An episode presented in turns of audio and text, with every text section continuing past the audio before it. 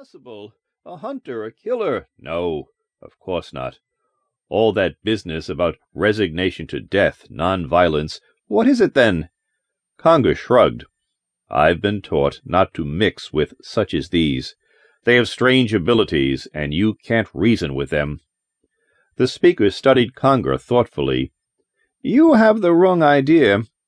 It is no one here that we have in mind.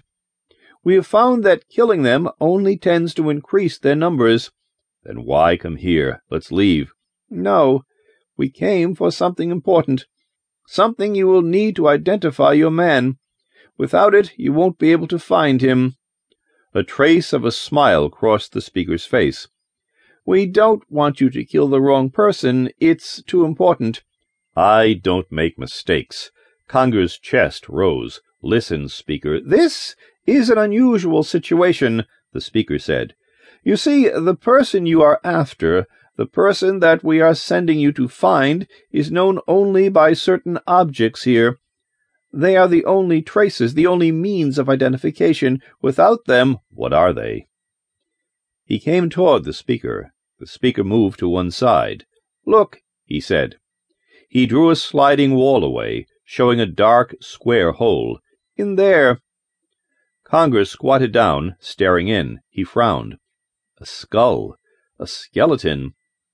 The man you are after has been dead for two centuries, the speaker said. This is all that remains of him, and this is all you have with which to find him. For a long time Conger said nothing. He stared down at the bones, dimly visible in the recess of the wall. How could a man dead centuries be killed? How could he be stalked, brought down? Conger was a hunter, a man who had lived as he pleased, where he pleased. He had kept himself alive by trading, bringing furs and pelts in from the provinces on his own ship, riding at high speed, slipping through the customs line around Earth. He had hunted in the great mountains of the moon. He had stalked through empty Martian cities. He had explored. The speaker said, Soldier, take these objects and have them carried to the car. Don't lose any part of them. The soldier went into the cupboard, reaching gingerly, squatting on his heels. It is my hope, the speaker continued softly to Conger, that you will demonstrate your loyalty to us now. There are always ways for citizens to restore themselves, to show their devotion to their society.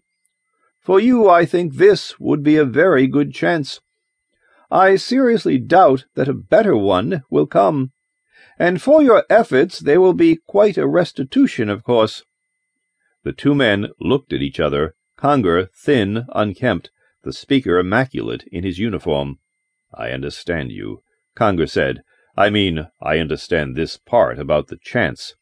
But how can a man who has been dead two centuries be... I'll explain later, the speaker said. Right now we have to hurry. The soldier had gone out with the bones, wrapped in a blanket, held carefully in his arms. The speaker walked to the door. Come, they have already discovered that we've broken in here, and they'll be coming at any moment. They hurried down the damp steps to the waiting car. A second later, the driver lifted the car up into the air above the housetops. The speaker settled back in the seat. The First Church has an interesting past, he said. I suppose you are familiar with it, but I'd like to speak of a few points that are of relevancy to us. It was in the twentieth century that the movement began, during one of the periodic wars. The movement developed rapidly, feeding on the general sense of futility, the realization that each war was breeding greater war with no end in sight. The movement posed a simple answer to the problem. Without military preparations, weapons, there could be no war, and without machinery and complex scientific technology, there could be no weapons. The movement preached that you couldn't stop war by planning for it. They preached that man was losing to his machinery and science, that it was getting away from him, pushing him into greater and greater wars. Down with society, they shouted. Down with factories and science.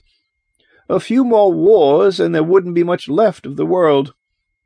The founder was an obscure person from a small town in the American Middle West. We don't